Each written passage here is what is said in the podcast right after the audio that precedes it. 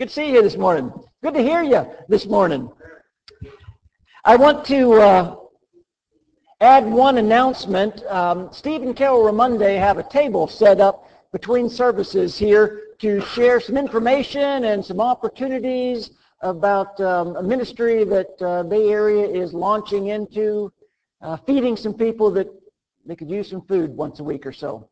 Uh, if you'd like some information about that, stop by the table in the lobby Uh, here between services and, and talk to one of them. I don't know how many of you have a uh, smartphone. I suspect that many, probably most of you, have a smartphone. I saw some research this past week that claimed people that are sixty-five and older, only twenty-six percent of that demographic own and use a smartphone. Those who are eighteen to thirty, eighty-five percent of that age group owns and uses a smartphone. So those of us who are older want to thank all of you who are younger for, you know, teaching us how to use our smartphones.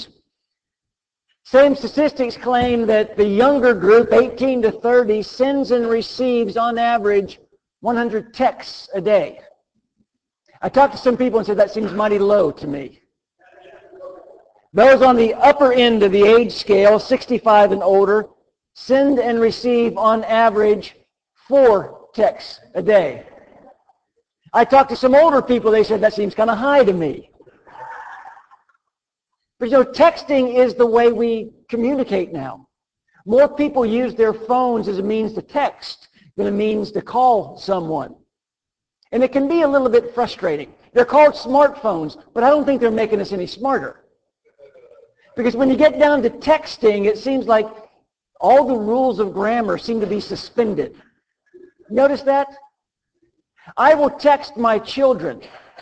My two boys, when I ask them a question, I get one of two responses from them. Either the letter K or a thumbs up or thumbs down emoji. That's it. That's all I get. And it's frustrating. But I know I'm not the only one who's frustrated by that. I came across this. Um, I didn't send this. I didn't, I didn't text it, but whoever did is older than fifty because he's capitalized his proper nouns. But someone told him K. Here was his response. K? K what? The letter before L? The letter after J? Did you know that in J K, K stands for kidding? So your reply is kidding? Or K is in potassium? You might not realize that's... Uh, you need some special K in breakfast? K is in I can K O you. Can I knock you out and feed you to hungry sharks? Sharks has a K in it. Now, texting has become its own language. L O L, laugh out loud. B T W, by the way. I M O, in my opinion. I M H O, in my humble opinion. P E B, K A C. Problem exists between keyboard and chair. S C R, sorry, couldn't resist. The way we communicate is changing, but I want to get, get us back on track a little bit and share one more uh, texting uh, communication that we all understand, B F F, right? We all know what that means. We all, we all know B F F, that's my B F F, my, my best friend forever. Question, who exactly is your best friend forever? Now, we've spent this year talking about Jesus. Several weeks ago, we spent a little bit of time in the book of Philippians where the Apostle Paul says, I want to know Christ. We want to know Christ. So we've been talking about Jesus, trying to get to know him better. And we're trying to do that by staying right in Scripture. Because most people have kind of an idea of who Jesus is. But most people's idea of who Jesus is isn't based on Scripture. For most people, their concept of Jesus is based on hearsay, or some stories, music, paintings. Not too many people's perception of Jesus is actually grounded and rooted in Scripture. And we need to do something about that. And we've looked at Jesus as a healer. as a rescuer, a teacher. Last week we talked about Jesus as a miracle worker. This morning, as you guessed, we're going to talk about Jesus as a friend, as a B F F, as a best friend forever. And I know some people almost cringe when I say that, because for some reason we're a little bit uncomfortable with that. We're a little bit uncomfortable with talking about Jesus as, as our best friend, because somehow that almost seems disrespectful. And it almost seems like we're, you know, we're bringing Jesus down to our level when we talk about a friendship kind of relationship. But I want to stay in Scripture this morning, and, and I want to I want to look at what Scripture has to say about Jesus in the context of being a friend. But before I get there, let me ask you a question. How many of you, when you were growing up, had a nickname? Anybody have a nickname growing up? Yeah, back in the day, it seemed like everybody had nicknames. Not so much anymore. I don't know. I had a nickname growing up. I'm not going to tell you what it was. There are some people here who can tell you what it was, but I'm not going to do it. Um, I will say this. You had to know me pretty well to use my nickname. Only certain people used my nickname, and really only certain people that I'd respond to when they used my nickname. Did you know that Jesus had a nickname? He did. He had a given name. In Matthew chapter one, an angel appears to Joseph and says, this woman that you are engaged to is going to have a child. It's going to be a very special child at that. Matthew chapter one, verse twenty-one, she'll give birth to a son, and you're to give him the name Jesus, because he'll save his people from their sins. The angel tells Joseph, this child's name is going to be Jesus. He's going to save his people from their sins. That's going to be his given name. Jesus was actually a fairly common name in first century Palestine, parts of the world where it's still a fairly common name. Name him Jesus. And then two verses later, the virgin will be with child and will give birth to a son, and they will call him Emmanuel, which means God with us. They're going to name him Jesus because he's going to save the people from their sins, but they're going to call him something else. They're going to call him Emmanuel, which means something else. It means God with us. So really, from the very beginning, before Jesus is ever even born in a manger in Bethlehem, we get a glimpse, we get a hint of the kind of relationship that he's going to have with man. This Savior, this God, is going to be with us. Now, this angel isn't just announcing the coming of a Savior. He's doing something much more um, interesting, much more real.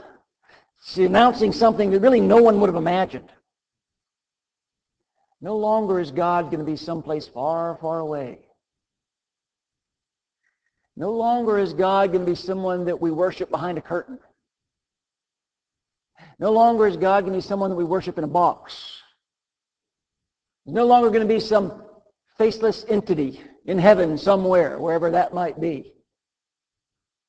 The angel says Jesus is going to be with us. We're going to call him Emmanuel. A lot of people call him by his given name, and that's great. That's wonderful. You've got to know the one who saves you from your sins. But so many people, and I think maybe too many Christians, have failed to appreciate him as Emmanuel, God with us. Never experienced the presence and the realness of a Messiah who's not just there for us, but really is here with us. Gospel writer John introduces Jesus this way in his uh, gospel. In the beginning was the Word. And the Word was with God, and the Word was God. He was with God in the beginning. John says that Jesus is eternal. Jesus has always been. He's been in, in heaven with the Father. In fact, he's one with the Father. And then if you skip down to verse fourteen, the Word became flesh and made his dwelling among us. Let me tell you why this matters. Let me tell you why this is so important. Jesus didn't just come down so he could sit on a hillside and, and, and preach. He didn't just come to earth so he could go to the synagogues and teach. He didn't come here so he could show up and tell us how to live our lives and then go back, you know, to heaven. He came to do so much more than that. In fact, we don't think about it very often, but Jesus actually spent a lot more time doing something else than he did preaching and teaching. Much more of his life was spent doing something else other than preaching and teaching. Jesus didn't begin his ministry, his public ministry, until he was thirty years old. For thirty years, Jesus was something other than the Savior of the world. For thirty years, Jesus was Emmanuel, God with us. What did Jesus do for those thirty years? Now, we don't have a whole lot of details in Scriptures, but we do know this. For thirty years, Jesus did what we do. He lived his life. He, he did the things that a human being has to do. You know, he, he lived days that became weeks, and weeks that became months, and months that stretched into years. Some might have been exciting. Some might have been monotonous. You know, most probably somewhere in between. For thirty years, Jesus just lived his life. As far as we know, he didn't perform any miracles in those first thirty years. Last week, we took a look at John's account of Jesus turning water to wine at the uh, wedding feast of Canaan. John said it was the first miracle that Jesus performed. So it appears that for thirty years, Jesus never, never used the power that was available to him. Why is this so significant? Why does it matter that for so much of his life, Jesus, this extraordinary Son of God, lived what would appear to be a pretty ordinary life? Why is it so significant? Well, the writer of Hebrews tells us why it's significant. Therefore, it was necessary for Jesus to be in every respect like us, his brothers and sisters, so that he could be our merciful and faithful high priest before God. He then could offer a sacrifice that would take away the sins of the people. Since he himself has gone through suffering and temptation, he's able to help us when we are being tempted. The Hebrew writer said it was necessary for Jesus to be in every respect like us, his brothers and sisters. Why? So that he could be our merciful and faithful high priest, to share in our sufferings, in our temptations. And because of that, he, he was, in every respect, like us, able to intercede for us, able to help us. You know, we, we just naturally connect with people that we have shared uh, life experiences with, right? Just the way we're wired. We share a life experience with someone, we just, we, we connect in that way. A lot of times I will sit down and I will talk to people who are going through some very difficult times in their lives. And one thing I never tell them, one thing I never say is, I know just how you feel. I never say that. I never tell them, I know what you're going through. Because I don't. I can't relate on those kinds of levels. I've never lost a spouse. I've never undergone chemotherapy. I've never been unemployed for long periods of times. I can't provide that level of sympathy and that level of understanding. But what Hebrews is telling us is that there's absolutely nothing in life, nothing that you will have experienced, nothing that you might experience in the future that Jesus can't relate to and that Jesus can't understand. That's what he was doing for thirty years. Before he taught, before he preached, before he healed, before he performed miracles, before he died, before he was raised back to life, he was living life. And he understands the life that you're living. So this morning, I want to share with you three things that Jesus understands. And I'm going to tell you right up front, these points are not deep. They are not insightful in any way. But I think we get so used to thinking of Jesus as being seated at the right hand of God and, and our Lord and Savior, which is exactly right. and exactly accurate. But sometimes we forget Emmanuel, God with us. So a couple things that, that Jesus understands. First is this. Jesus understands relationships. Jesus understands family. Why? How? Because he had a family.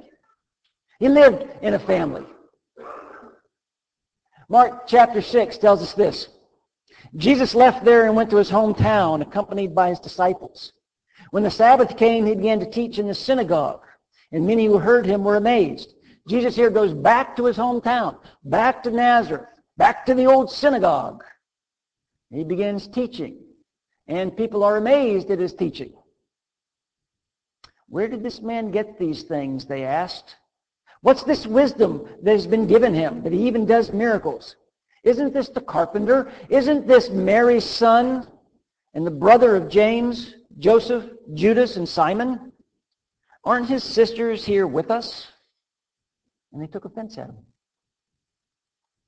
This is the only place in Scripture where Jesus' brothers are named. Should say his half-brothers, really. It's more accurate. Um, but Jesus had four brothers, four younger brothers. He also had at least two sisters. The sisters' names aren't given, but there's a plurality of sisters, so there had to be at least two. Did you ever think about that? Jesus grew up in a home with seven siblings, at least, maybe more. Jesus was the oldest child of seven children, at least. We don't think about that very often, do we? Now, you think about people who grow up in big families. You think about the Moors. You think about the Lazarenos. Oh, that was just such a such a calm house. It has to be so, you know, easy and simple having that many children. No. Uh, I'm sure it, it had to be chaotic at times. A lot of love, yes, but a lot of chaos too. Martha and I only raised three kids, and we went over our heads most of the time. You know, we felt overwhelmed. He's looking at me. I am not. She took it from me. I did not. Don't make me stop this car, because I will stop this car. I just wish Jesus understood, you know, family life. I just wish he understood that. He does understand that. He understands family because he had a family. But some of you are thinking right now, well, he might understand family, but he doesn't understand marriage. I don't have problems with my brothers and sisters. No, it's my spouse. That's where I need help. Jesus under, doesn't understand marriage. Not so fast. Don't the books of Ephesians and Revelation talk about Jesus as a groom and the church as the bride of Christ? I would go so far as to suggest not only does Jesus know about marriage, he knows what it means to have a bride who's unfaithful. He knows what it means to have a bride that, that will break his heart. He does. He understands. He knows what it's like to have friends who betray him, best friends who turn their back on him, abandoned him when he needed him the most. Simply put, there are no details of any relationship that Jesus doesn't understand. He understands relationships. He understands what we're going through. Second thing that Jesus understands, he understands everyday life. He understands what you go through on, you know, every Monday morning when you have to wake up, get dressed, grab a breakfast on the way out the door, and and we'll make it to work on time. He gets it. Why? Because he lived it. He had a job. Back to Mark six three. Isn't this the carpenter? Jesus was a carpenter. And he was probably a carpenter for as long as eighteen years. Jewish tradition had a, a Jewish boy beginning an apprenticeship at twelve years of age. Jesus was thirty years of age when he began his public ministry. What that means is for eighteen years, Jesus turned off his alarm clock, got out of bed, got dressed, put on his tool belt, and went to work for eighteen years. And we don't think about that very often. You know, we don't think about the fact that Jesus had to deal with the pressures of deadlines and purchase orders. He dealt with unhappy customers who didn't pay the bills on time. He dealt with an economy that was up and then down, and then maybe housing slumps where it was really not a great time to be a carpenter. He dealt with accounts payable and accounts receivable. He dealt with suppliers. He dealt with unhappy customers who said, I'm not paying for that because that's not the way I ordered it. He dealt with paying his taxes, trying to make ends meet. All of those things that we just call life's pressures, Jesus dealt with that. He knows what that's like. He dealt with the exact same things that we have to deal with. And because of that, I'll go back to Hebrews again, chapter four, verse fifteen. We do not have a high priest who cannot sympathize with our weaknesses, but was in all points tempted as we are, yet without sin. Let us therefore come boldly to the throne of grace, that we may obtain mercy and find grace to help us in times of need. We have a high priest who can sympathize with our weaknesses, can sympathize with our struggles. Why? Because he's been there and he's done that. He knows how hard life can be. Because of that, he gives us grace when we need it the most. When life seems to be closing in around us, when we seem to be swallowed up just by, by, by life, Jesus says, I understand. I know what you're going through. I know how hard that can be. I'm with you. And then finally, Jesus understands hurt. Well, some of you this morning hurt. And I'm not talking about a physical pain. I'm talking about a pain that goes much, much deeper than that.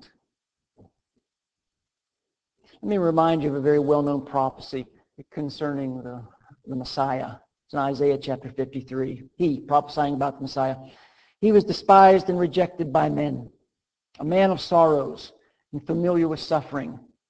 Like one from whom men hide their faces, he was despised, and we esteemed him not. Jesus knows sorrow. Jesus knows suffering. Jesus was despised, and that's a pretty strong word. And I don't think that Isaiah is talking about just the crucifixion here. Jesus was despised long before he went to the cross. Do you think it was easy growing up in the little town of Nazareth, where all of his friends and all of his friends' parents knew that's the illegitimate son of Mary and Joseph? Where all of his little friends would come up and say, we know that your mother was pregnant before your parents were married. Where all the adults would whisper as he walked by, that's Jesus. That's Joseph and Mary's boy. They had to get married, you know. He was despised and he was rejected. Let me step sideways for just a minute and say something, maybe especially for those of you who might be a little bit younger. I know that there are some people in here who have been despised and rejected by your peers. And it hurts.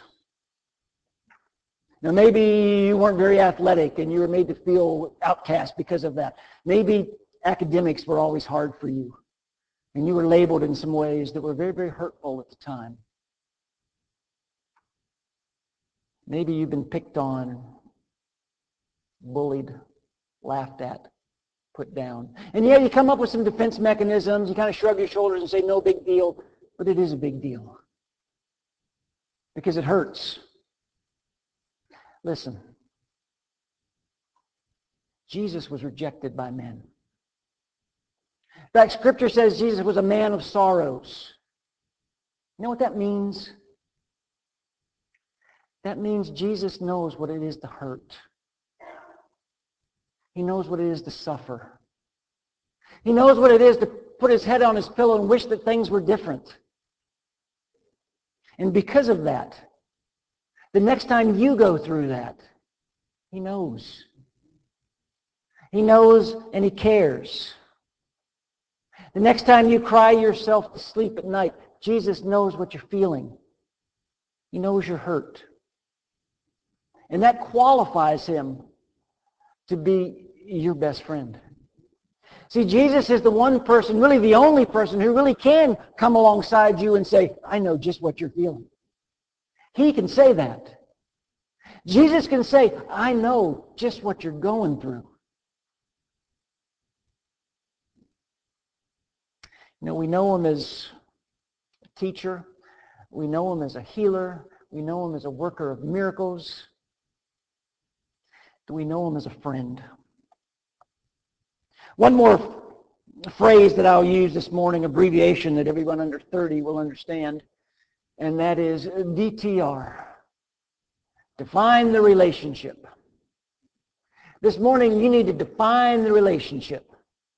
Not between you and somebody else, so that's how we usually use that phrase. What's going on with you two? I don't know. We've got to define the relationship. You need to define the relationship between you and Jesus. You need to decide what that relationship is. Jesus, your Lord and Savior, is also supremely qualified to be the best friend you'll ever have. See, some of you only know him as this faceless deity that you talk about on Sunday mornings. Some of you only really remember Jesus as a uh, flannel graph image, you know, from when you were six years old. You need to know Jesus as Emmanuel, God with us. I know him. I love him. I need him every day. I depend on him. I put my trust in him. I think about him before I go to sleep. He's the first thing that's on my mind when I wake up. I know him. And he knows me. And I'll tell you, you got to pay close attention to this aspect of your relationship with Jesus, because Jesus says heaven's going to depend on it. A lot of people are going to know Jesus only in a kind of a Sunday morning way. And Jesus says, that's not going to cut it. Matthew chapter seven, verse twenty-one. Not everyone who says to me, Lord, Lord, will enter the kingdom of heaven, but only he who does the will of my Father who is in heaven. Many will say to me on that day, Lord, Lord, did we not prophesy in your name, and in your name drive out demons and perform many miracles? Then I will tell them plainly, I never knew you. I never knew you. Away from me, you evildoers. Jesus doesn't just want to be your Sunday God. He wants to be your best friend. He wants to know you. He wants to be known by you. This morning, you know him as Jesus. Do you know him as Emmanuel? God with me. Every day.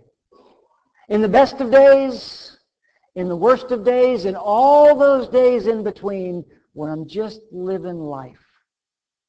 Do you know Jesus as the God who walks with me? Because that's who he is. And that's who he has to be in your life. This morning, if you are subject to the invitation in any way, we invite you to come to the front. There'll be some people down here that will meet with you and pray with you. If we can help you in any way, come while we stand and sing this song of encouragement.